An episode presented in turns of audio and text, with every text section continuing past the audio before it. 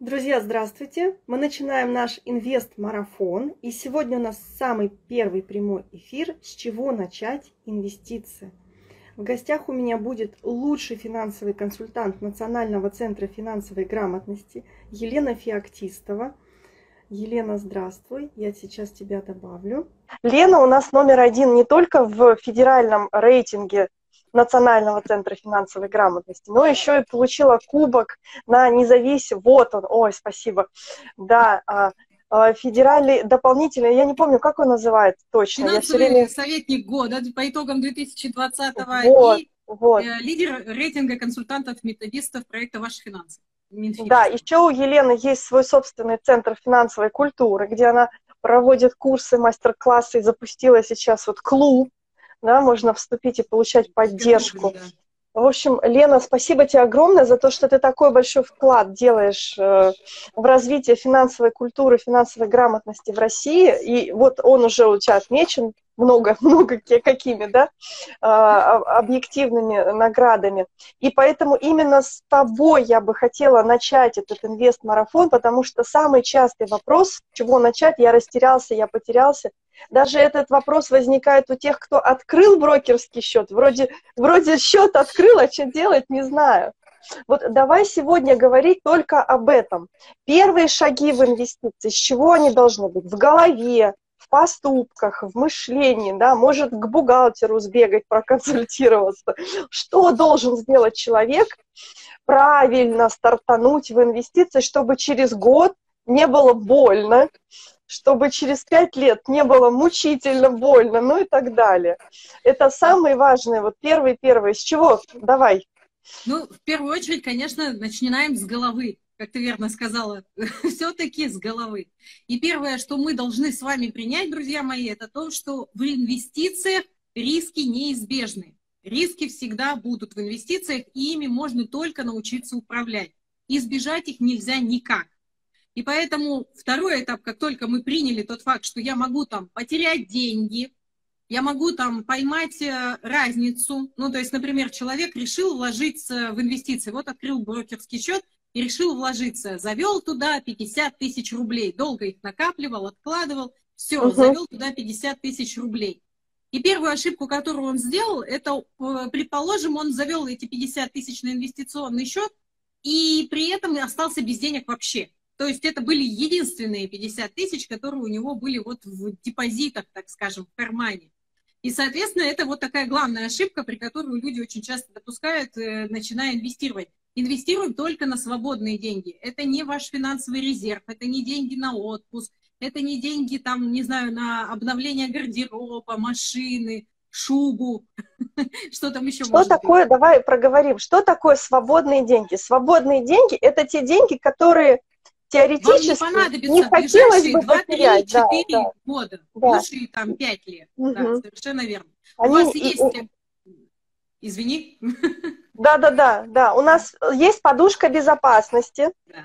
да, либо, ну, насколько она должна быть большой, потому что в идеале, вот западные, да, я сейчас Ефеи учу а, на, на крутого финансового советника, и рекомендуется два года. Под подушка безопасности два года, покрывающая мои расходы. Для, для россиян это слегка unreal, поэтому Unreal, я- я рекомендую полгода. А, Есть Мгм. финансовые консультанты, которые говорят, ну, три месяца. Я почему полгода рекомендую? Потому что, ну, во-первых, проще будет найти работу. Если вдруг вы потеряли работу, и, соответственно, у меня как минимум пять месяцев есть на поиске. Если три месяца, то у меня два месяца на поиске. Если у меня два месяца запасов, один месяц на поиске. И потом, хочешь не хочешь, выходи на любую, чтобы деньги входящий поток был, потому что в кредит тоже жить нельзя. Ну, то, да, помним. если я крутой айтишник, и я понимаю, что меня сметут с рынка, да, то можно как-то поменьше. А если я э, такой, каких вот много, то и еще у меня есть свои какие-то, да, то закладываем больше. Или Окей, же подушка. сейчас даже такая тенденция пошла, что даже вот крутые люди очень сложно могут найти работу, потому что крутых не берут на простые профессии. То есть, э, может быть, там бухгалтер с какой-то высокой квалификацией пытается устроиться в какой-то магазин, а, а его не берут. Так а зачем? Вы сейчас найдете работу, соответствующую вашему уровню, и уйдете. Нет, мы не хотим. И люди зачастую тоже сидят без работы, даже имея какое-то вот профильное образование. Это первый этап. Второй да, этап. подушка есть, вот подушка есть. Если подушки нет, то подушка безопасности – это у нас первая финансовая цель. Правильно, Лена? Да, Если верно. вот мы только-только-только задумались о теме денег, то первое, что нужно сделать, это создать подушку безопасности. Окей, я создала подушку безопасности на 12, 6 э, или там 4 месяца. Мне уже можно открывать брокерский счет. Ну, дальше я буду спрашивать, естественно, а есть ли у вас кредиты, Нина? А может быть, у вас есть долги, может, у вас есть обязательства? И параллельно я, конечно же, спрошу, а какая цель? для чем, зачем вам нужны инвестиции, вы что хотите сделать для того, чтобы вот начать инвестировать. Инвестиция – это в первую очередь инструмент для какой-то цели, как дрель нужна для да, ремонта. Да. Просто так мы ее в сервант не поставим и не будем любоваться, нам просто так дрель не нужна. А вот если угу. у нас ремонт, тогда нам инвестиции нужны. И здесь я опять же спрошу, какая цель, почему так хочется опять инвестировать, какая цель все-таки, и есть ли кредиты. Если вы мне отвечаете положительно, ну да, есть, и там и автокредит, и потреб, и ипотека, ну, как бы и кредитная карта есть, то я буду уже тогда рекомендовать вам, давайте разберемся вначале с вашими кредитами, закроем а, их э, своим активным доходом. Вот uh-huh. это м, желание людей, ошибочное желание закрывать кредиты, решать все проблемы с помощью инвестиций, оно губительно, потому что человек тогда остается и с долгами, и теряет деньги. А если, не дай бог, он еще и пойдет сверхрисковые инструменты, то он еще и может в большие долги свалиться. И таких историй масса. Э, самая главная там популярная история, когда люди ошибочно там начинали инвестировать, это история э, дядьки из Казани, который хотел на рынке Форекс поиграть с валютой, и, соответственно, доигрался так, что вошел в Новый год, начал 31 декабря, накануне Нового года, у него было 5 миллионов своих рублей, в своих деньгах. Он хотел вот тут на разнице поиграть, потому что последний рабочий день, и типа вот э, в январе быть с большими накоплениями. Угу. В итоге все закончилось тем, что он вошел в долги в Новый год с 9 миллионов. То есть он проиграл свои, и еще 9 миллионов... Э, За счет плеча, да, я читала эту историю. Да, да. То есть хор- хорошо, а, значит, оценили э, мою кредитную нагрузку, э, поняли мои цели. Э, с какой э, кредитной нагрузкой на бюджет ты бы не рекомендовала смотреть в сторону инвестиций?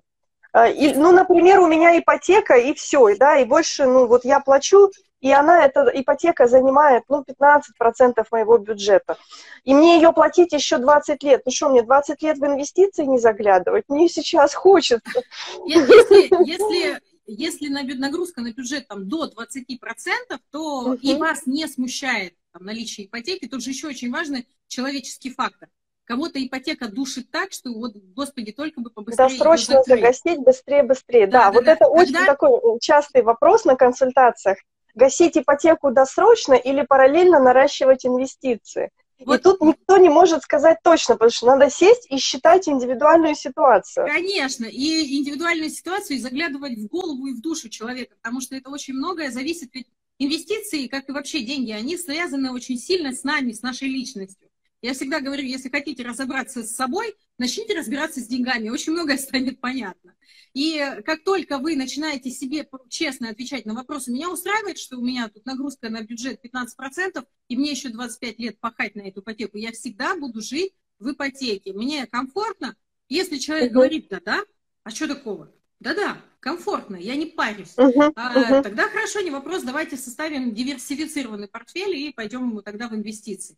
Но если человек говорит, нет, нет, нет, нет, пожалуйста, давайте без долгов, я не могу, у меня эта фраза э, в моем свидетельстве о праве собственности, обременения Я хочу, всего... чтобы моя квартира была только моя, Конечно, да. да, да, да. Я хочу, да, может быть, я ее хочу продать через какое-то время, а ипотека, она усложняет мне продажу. Я тут хочу, может быть, разменять ее уже, а мне ипотека опять усложняет. Эта сделка долго будет двигаться и все остальное. Тогда я опять же скажу, ну давайте подумаем о соразмерности. Можно, предположим, закрывать досрочно ипотеку, направляя с сокращением срока кредита там, 3, 4, 5 тысяч ежемесячно, и вы закроете, предположим, как вы там достаточно быстро. В моей практике была такая ситуация. Девушка, у них ипотека на 25, э, на 18 лет с мужем, а, и они хотели закрыть досрочно, а, и думали рефинансироваться. Придя uh-huh. ко мне на консультацию, я их запорола идею рефинансирования, сказав им, что даже уходя в другой банк под ни, меньший процент, вы в процентах не выигрываете, сумма переплаты будет точно такая же, если вы останетесь в этом банке и просто будете досрочное погашение направлять всего лишь 3000 рублей. И 18 uh-huh. лет у нас переросли, из 18 лет они сократили срок выплаты до 10. А, на 8 лет всего лишь досрочное погашение на 3000 рублей в месяц. И здесь та же самая история. Если человек говорит, у меня сил нет, хочу инвестировать, ипотека меня не душит, не вопрос, давайте тогда сделаем соразмерно, в соответствии с вашими целями, какой-то инвестиционный портфель, который будет не в ущерб э, вашей кредитной нагрузки, чтобы вы могли все-таки спокойно закрывать. Угу. Хорошо, отлично. Нашли, значит, возможности, свободные деньги, несмотря на кредиты, да, договорились с собой, составили план. А, что еще мы должны в самом начале учесть перед тем, как идти в реализацию этого плана?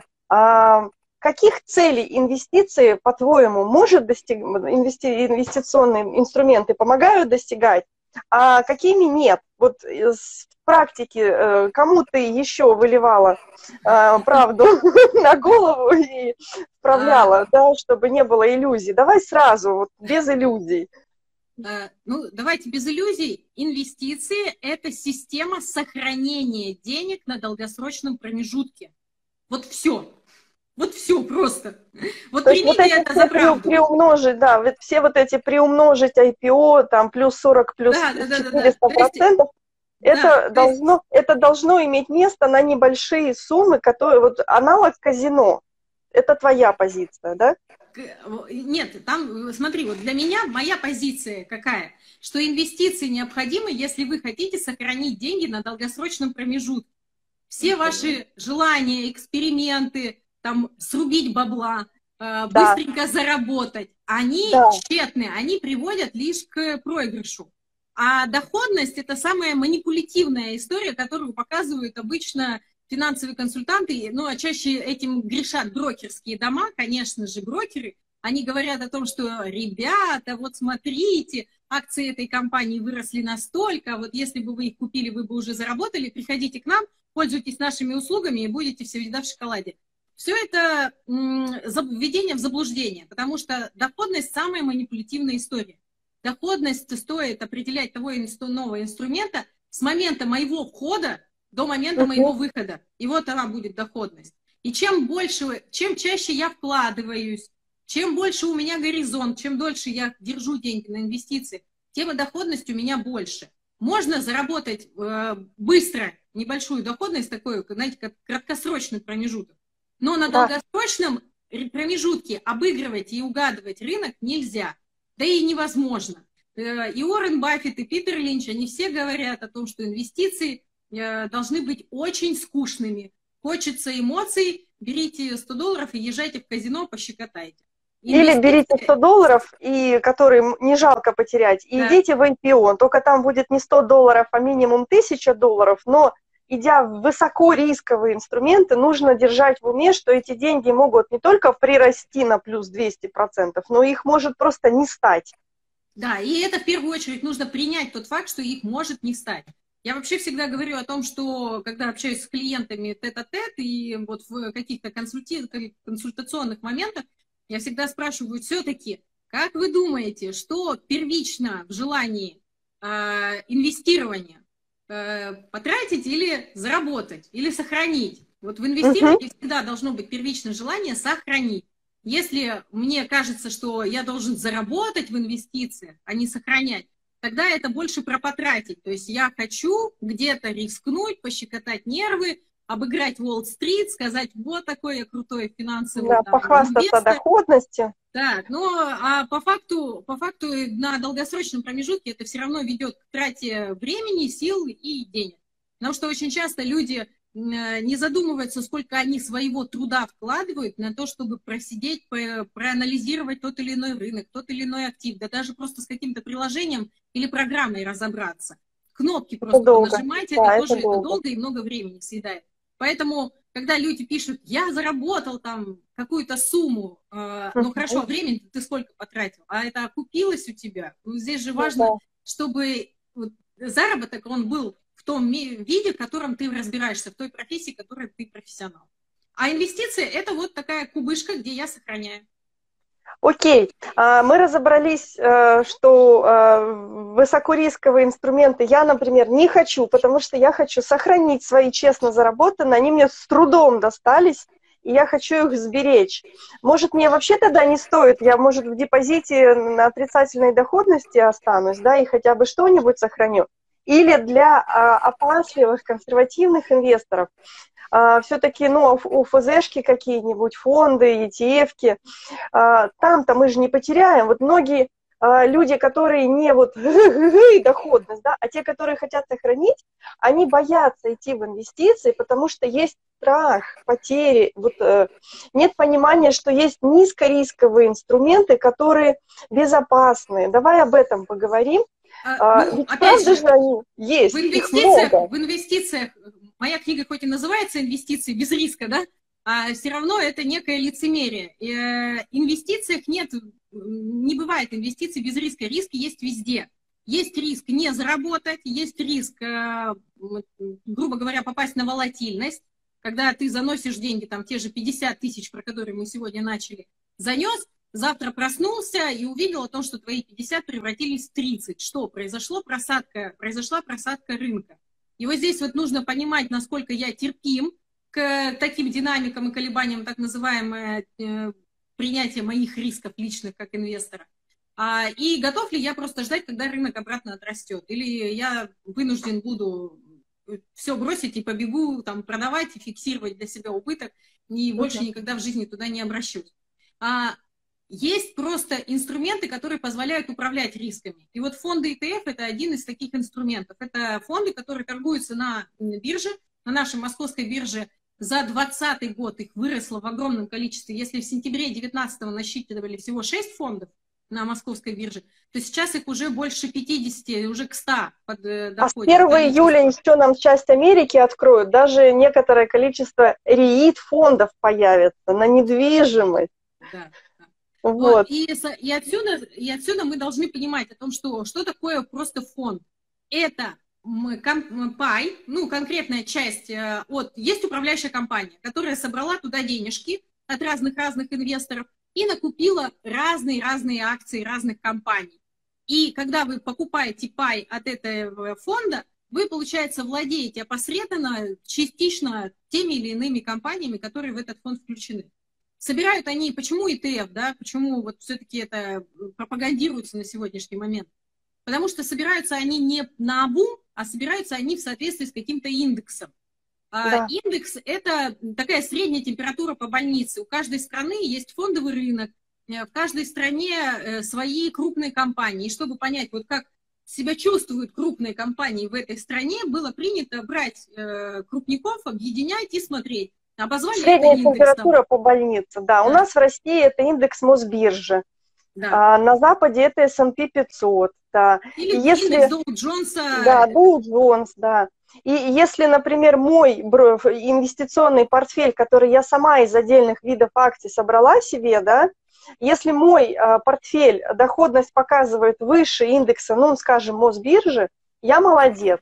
А если мой портфель показывает доходность ниже Мосбиржи, ну, я тратила свое время попусту, мне проще было купить ETF, который отслеживает индекс Мосбиржи и заниматься своей жизнью дальше, ну, как бы вот без этих лишних телодвижений. Лен, они же безопасные ETF-фонды, вот как людям это ты объясняешь? Э, а, риски я не минимальные? говорю, безопасные, я говорю о том, что они, а, там есть, вот инвестиции всегда связаны с рисками. Это мы должны просто с вами принять. Даже крупные okay. компании банкротятся. Там General Motors в свое время банкротилась так, что кризис э, шарахнул по всем. Я просто в то время еще работала как раз в, и в авто, и в нефтяной отрасли, и помню это очень хорошо. А, банкротятся все. Просто фонды ETF позволяют нам инвестировать сразу в несколько компаний, а, соответственно, мы с вами раскладываем яйца в разные корзинки. Это первое. А, да, Второе. там диверсификация уже внутри. Да. да, да, да. Второе, если мы с вами покупаем еще и разные фонды, а, мы покупаем в разных э, активах. То есть мы можем купить фонды ETF в акциях, фонд ETF в облигациях, все. И мы опять диверсифицировались уже и по активам. И есть хорошие толковые фонды даже в золоте. А, то есть можно даже фонды золота купить. Я последовательно есть, да, можно по странам разложить. Да. да. И отсюда получается, что как только я раскладываю, то есть максимально, максимально угу. диверсифицирую, я раскладываю яйца в разные корзины, тогда есть шанс, что если какая-то корзинка окажется с дырявым дном, и мои яйца разобьются, то в другом месте, наоборот, вылупятся, и еще новые яйца создадутся. И таким образом я соблюдаю баланс. Вот этот баланс, и важно, называется он в системе в инвестировании корреляцией, и поэтому в портфеле обязательно нужно следить за корреляцией, чтобы активы... То есть если вы накупите, предположим, Лукойл, Роснефть, э, Газпром, ну, толку не будет от этого в вашем портфеле. Э, изменится цена на нефть, и ваш портфель, соответственно, будет также или падать, или взлетать в зависимости от цены. Должна быть диверсификация, должны быть разные активы в разных отраслях. И фонды ETF для нас это решают. Ну и плюс, конечно, какой еще они решают, э, регулируют риск, это цены. Мы же можем покупать э, акции бесконечно, и каждая отдельная акция по-разному стоит. Там какая-то одна штука стоит 100 тысяч рублей. Попробуй да. ее купи. И ты владелец да. одной единственной акции и надеешься на то, что, господи, хоть бы не упала. А если ты э, накупил э, фонд ETF, ты можешь владеть и акцией, которая 100 тысяч стоит, и можешь владеть, которая там 3 копейки стоит и продается только лотами по тысячу штук. И для тебя это комфортно. И при этом ты ну, экономишь на вот этих купле-продаже, и дальше ты просто платишь какую-то фиксированную комиссию управляющей компании. Зачастую комиссии всегда принято сравнивать, сравнивать там с доверительным управлением, с ПИФами. Так вот, на фондах ETF у них комиссии ниже, чем у ПИФов классических, и, конечно, ниже комиссии, чем у, у доверительного управления. Почему? Потому что доверительное управление всегда дает накрутку на заработок. Мы типа тут призваны рынок угадывать, мы тут призваны, да, чтобы да. вы больше заработали. Поэтому делитесь-ка с нами.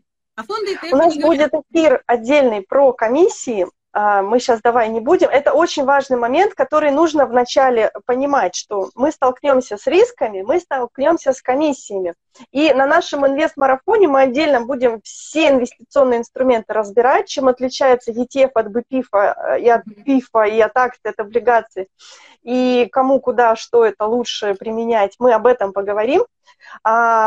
А, ок, а, итого, а, с чего мы а, начинаем наши инвестиции? Чуть-чуть смотрим. подытожимся да, и да, проговорим да. еще раз все, все подряд. Первое, смотрим. Смотрим на свои цели. Зачем нам нужны инвестиции? Что мы делаем? Второе, смотрим, есть ли у нас финансовый резерв. Он должен обязательно быть. Мы не можем инвестировать на все деньги. Нам нужно, или на последние. Нам нужно инвестировать только на свободные деньги. Это те деньги, которые вам не понадобятся в ближайшие 3-5 лет а лучше угу. больше. Чем, а дли... больше. Да, да, да. Чем длиннее у нас промежуток инвестирования, тем больше шансов у нас как раз-таки получить доходность, потому что э, инвестиции э, требуют времени. Они требуют того, чтобы компания развивалась, росла, увеличивалась, и, соответственно, росла стоимость наших активов.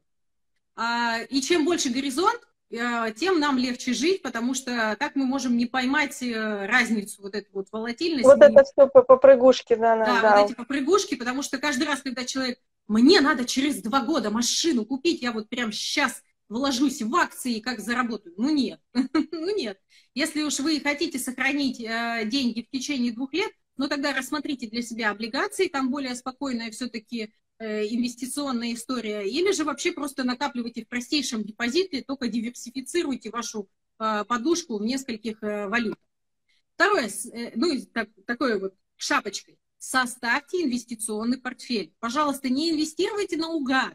Не надо, сегодня я куплю вот это, завтра я куплю вот то. Не нужно. Составьте Нам нужен план. Портфель. Да, нам нужен план. Личный финансовый план, и в него встраивается инвестиционный.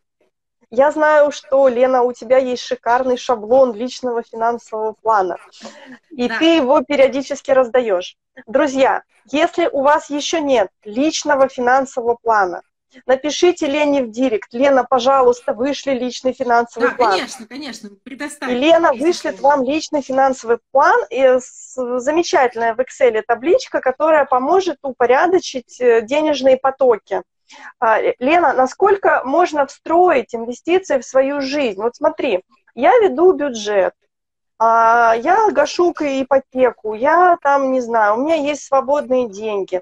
Как мне лучше организовать весь этот процесс? Кто-то говорит ежемесячно пополнять, кто-то говорит раз в полгода пополнять, чтобы избегать комиссии, да, там у нас попадается комиссия. Давай вот про вот этот вот процесс, потому что инвестиции – это марафон, это надолго. Мы уже понимаем, что за год мы там миллионы не сделаем. А, если речь идет о 10-20 годах, то к этому надо как-то привыкнуть и жить с этим. Что бы ты здесь посоветовала начинающему инвестору?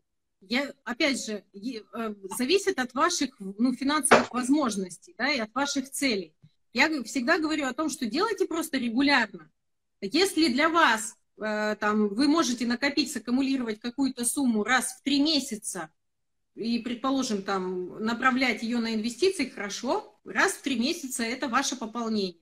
Раз в полгода, хорошо, это ваше пополнение. Желательно, конечно, все-таки какую-то регулярность соблюдать. Раз в год, на мой взгляд, это все-таки такая история длительная, и здесь эм, возможны э, так называемые риски, потому что чем чаще я вхожу, тем э, диверсифицированной я делаю точку входа. Вот uh-huh. само, сама попытка угадать, когда мне начать инвестировать, когда правильно купить или не покупать, она не стоит, игра не стоит свеч. Если вы не профессиональный инвестиционный советник, не трейдер, то тогда и не надо на это время тратить. Просто выработали план, получили зарплату, отложили, зарплаты пошли, перевели. И заплатили себе, да. Вот, этот, вот это выражение, что оно означает? Сначала заплати себе. Отложи на будущее, да, в инвестиции. А, я, например, делаю это с каждого прихода. Бывают регулярные приходы, бывают нерегулярные. Но как только денежка упала, я от нее кусочек сразу на брокерский, и он у меня там в деньгах лежит. Просто я перевела деньги с одного счета своего банковского на брокерский. Я не покупаю сразу какую-то ценную бумагу. У меня там копится некая сумма. И раз в месяц я ребалансирую. Ну, э, обычным людям, я это, активно этим занимаюсь. Обычным людям раз в квартал, это, ну, и то, там, раз в полгода можно делать. Да, там на брокерском накопили сумму и совершили докупку в соответствии со своим портфелем, которые изначально сформировали, учитывая еще риск-профиль. Мы с тобой вот коснулись немножко риск-профилирования. А, почему нужно знать свой риск-профиль? Давай об этом еще скажем, потому что это сейчас ввели как обязаловку для того, чтобы защитить неквалифицированных инвесторов от особо рисковых инструментов. А я знаю, что есть люди, которые на весь фондовый рынок смотрят как на сплошной риск. Да? И если человеку написали, что он консервативный инвестор, то ему что можно, да, вот только вот э, пос посмотреть УФЗ купить? Нет, да нет на конечно. самом деле больше можно. Вот давай про это поговорим. Э, э, чтобы на самом, деле, э, на самом деле понимание своего риск-профиля, оно очень полезно, потому что э, в инвестиции важны эмоции. И когда вы точно знаете, что, ну, я, например, как раз типичный консервативный инвестор. Да. При этом я инвестирую, у меня статус квалифицированного инвестора, я инвестирую на американской фондовой бирже, я покупаю фонды там ИТФ, я покупаю здесь фонды. А, и для меня это что? Это означает только то, что у меня большая часть инвестиций в надежных инструментах, недвижимость.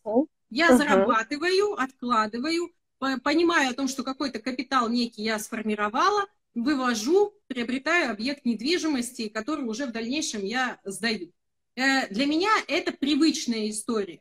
А, ну, для меня это вот такая фиксирование своих результатов.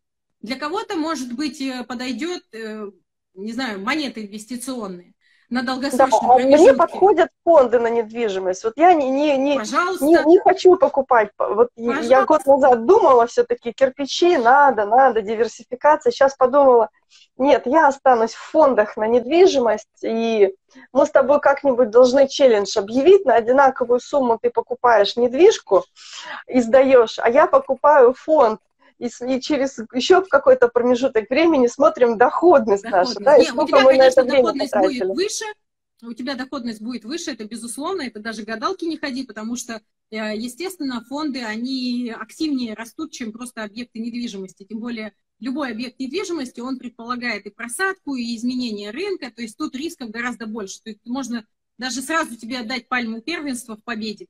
Но тем не менее ты за кирпичи. Давай еще вот это проговорим, потому что это тоже для инвестора важно. Куда нести деньги? В фондовый рынок, недвижимость, в бизнес. Вот если сравнивать бизнес и недвижимость, почему ты вот в недвижимость все-таки а, выносишь Смотри, с фондового не сразу, рынка? да? Не сразу. А, во-первых, я всегда смотрела на свои потребности. Там, первую так. квартиру я купила в 27, вторую в 32. И все. И следующая квартира, вот я буквально купила там два года назад э, третью квартиру, зафиксировала, так скажем. На сегодняшний момент а, я, в первую очередь, я решала свой, свой вопрос жилищный. Потом я решала вопрос своей безопасности, потому что мне надо было уходить в декрет, и мне нужен был какой-то дополнительный источник дохода. А я четко uh-huh. понимала о том, что быстро в инвестициях дополнительный источник дохода не получить. Это долгосрочная история, это капитал. И мне важно да. было сохранить объект недвижимости, надо, ну, как мне надо было сохранить большой капитал на долгосрочном промежутке. Поэтому я, исходя из своего риск-профиля, исходя из понимания своих целей, своих потребностей, приобрела недвижимость. Для вас это может быть совершенно иначе. Вы можете по-другому абсолютно. Потому что если вы, например, понимаете, и не в ипотеку же, не в ипотеку, друзья, Конечно. вот же еще важно. То есть вот еще один важный момент, который мы должны проговорить для начинающего инвестора. Не смотрите, как у других. У каждого собственный жизненный путь, у каждого свой собственный финансовый план, собственные свои цели и разные способы по достижению. И так как у соседа или у твоего инвестиционного советника, не обязательно должно быть у тебя именно так. Верно? Конечно, конечно. Вот. Более, более того, э, более того, вы же должны еще понимать внутреннюю свою потребность какую-то. И когда вам кто-то рассказывает о том, что я купил недвижку и сдаю, вы сразу спросите, а ты как купил? В ипотеку? Потому что если в ипотеку купил и сдает, это уже не инвестиция. Первое правило вспоминаем, инвестируем только на свободные. То есть это должны быть свободные деньги, не обремененные ничем. Если вы покупаете недвижку, чтобы начать э, еще и в ипотеку выплачивать, то извините, здесь уже спорная история. Это совсем не про инвестиции. Это но это, это больше бизнес, бизнес-процесс такой, да, дополнительный бизнес. Но в Европе, вот я всем рассказываю, очень распространена история а, с такой однушкой на пенсию, когда вот человеку 30 лет или семье вот по 30 лет, они э, живут, э, неважно, в ипотеку, не в ипотеку, в своем жилье, параллельно покупают в ипотеку э, еще что-то, и тут же сдают, за счет арендаторов гасят ипотеку, к выходу на пенсию ипотека закончена, и дальше арендаторы в этом дополнительном жилье живут, и семья получает прибавку к пенсии. Вот такая э, Пенсионная однушка это называется. В Германии очень распространенная история. Мы не будем сейчас называть это инвестициями. Это тоже вложение в свое будущее. Это тоже забота, это тоже как бы инвестиции. Но слово инвестиции, вот Лена, Нам ты совершенно четко разделяешь. Здесь, понимаете, Опять же, да. не, стоит, не стоит смотреть на вот в данном случае, как действует в другой стране, потому что там разные ипотечные ставки, там разный уровень экономики все-таки не забывайте о том, что Германия это развитая страна, мы с вами развивающаяся страна. И да. мы живем под санкциями уже не один год и будем еще жить дальше. И если там э, все можно спланировать и все можно спрогнозировать, то у нас это зачастую невозможно, потому что э, а вдруг что-нибудь опять прилетит, а вдруг опять что-нибудь закроют, а вдруг опять какая-нибудь история произойдет. Поэтому угу. вы рассчитывать, прежде чем вот вписываться в такую историю, когда вы покупаете квартиру для того, чтобы ее сдавать и берете ее в ипотеку, вы должны четко понимать, что вы можете эту квартиру закрыть, если у вас не будет она сдаваться. У вас есть нагрузка, у вас должен быть такой доход, который позволяет закрывать, содержать семью э, нормально, без потери качества жизни, и еще и путешествовать, и э, лечить там и так далее, еще и вот закрывать ипотеку. Вот этот момент нужно учитывать. Да, у нас был прямой эфир, он у меня где-то сохранен, я оставила его с советником нашим, тоже консультант-методистом проекта «Ваши финансы», а, которая занимается посудкой. Так вот, она давала там очень дельный совет, Владислава, о том, что если хочется заняться вот этой посудкой, должен, должна быть подушка безопасности, которая отдельная подушка, не семейная, а отдельная на эту историю посуточную, а, которая тебе закроет платежи банку на полгода вперед. Вот у нее такая подушка была, когда она покупала доходную себе эту на посудку. И ее локдаун не приплюснул вот этот, когда закрылась и туризм в Питере отменился. А поскольку она в этой тусовке варится, там очень многие потеряли эти инвестиционные доходные квартиры, потому что не имели этой подушки на авось русском вот этом, да, а как-нибудь разберусь. Зато я инвестор, зато у меня доход э, с посуточной квартиры. Вот, об, вот чтобы начинающему инвестору не вляпаться в такие ситуации, нужен финансовый план под каждую инвестиционную идею, я считаю. Нужно любую, вот я хочу в IPO, нужно отдельно это посчитать. Или я хочу квартиру через там, 5 лет. Вот отдельно считаем строчкой в личном финансовом плане. Вот в, твоем шаблоне это можно тоже делать, он прекрасно для этого подходит. Хочу через 20 лет э, там, пассивный доход отдельно считаю, да, и каждый инструмент, каждая цель отдельно просчитывается, а потом мы на это целиком смотрим. И если, например, у меня, как у начинающего инвестора, не складывается, я не могу достигнуть всех целей, да, и на квартиру накопить за пять лет, и на новую машину, и еще и на свой там пенсионный фонд какой-то, да, сбережения. Если мне сейчас нечего откладывать даже на одну инвестиционную цель, а я хочу достигать сразу восемь, что ты мне посоветуешь? А, сокращаем расходы. Потому что в финансовом плане всегда можно увидеть э, именно порядок, как достигать целей. И если вы понимаете, что какие-то цели для вас недостижимы, мы или сокращаем расходы, или меняем цель, или увеличиваем доход. И причем увеличиваем доход мы на основном месте работы. Мы не пытаемся увеличить доход, там, опять же, в инвестициях, вписываясь в какие-то сверхрисковые инструменты. Нет, мы идем туда, где мы разбираемся. Ну, то есть для бухгалтера это взять дополнительную нагрузку или же э, продать себя на рынке подороже, или же сделать какой-то бонус для своих клиентов, там, сэкономить uh-huh. денег и попросить, чтобы поделились. А для юристов выиграть дело, взять дополнительные дела. То есть в той профессии, в которой вы профессионал, вы разбираетесь и увеличиваете доход. Пересматривайте бюджет, ищите, где можно оптимизировать. Да, экономить не нравится, не на зубы но оптимизацией можно заниматься бесконечно на 2-3%, да. если вы оптимизируете там походы, еду вне дома, даже просто еду дома, продукты, которые вы домой. Я всем рассказываю этот, этот челлендж, который мы с супругом а, решили предпринять в декабре 2019 года, то есть давно это было. Мы на месяц отказались от еды вне дома. Я mm-hmm. работаю из дома, я сижу в четырех стенах, и я каждый там вот э, два-три раза в неделю выгуливаюсь в ресторанчик, да, чтобы просто не сидеть в четырех стенах. Мы с супругом решили, что мы месяц будем кушать только свою собственную домашнюю еду. У нас освободилось почти 20 тысяч рублей. Вот, с ней, вот мы дома готовили пиццу с детьми, он брал с собой ланчбоксы на работу, он завел на работе себе плитку, он себе там суп стал варить. Я решила, что просто буду выходить с бутербродом вокруг, э, там, на, в ближайший парк ходить, выгуливаться там, а не в ресторане, да. То есть мы а, перевернули наш ритм жизни, а, так, чтобы мы получали удовольствие от жизни, но не тратили на это деньги. И в январе мы повторили этот эксперимент, сэкономили, нашли в бюджете, то есть не потратили, не отдали кому-то там еще 20 тысяч, и на эти 40 тысяч я открыла брокерский счет на младшего, и опа, старт ребенку, вот, пожалуйста, 40 тысяч положила, сейчас они уже там приросли очень хорошо.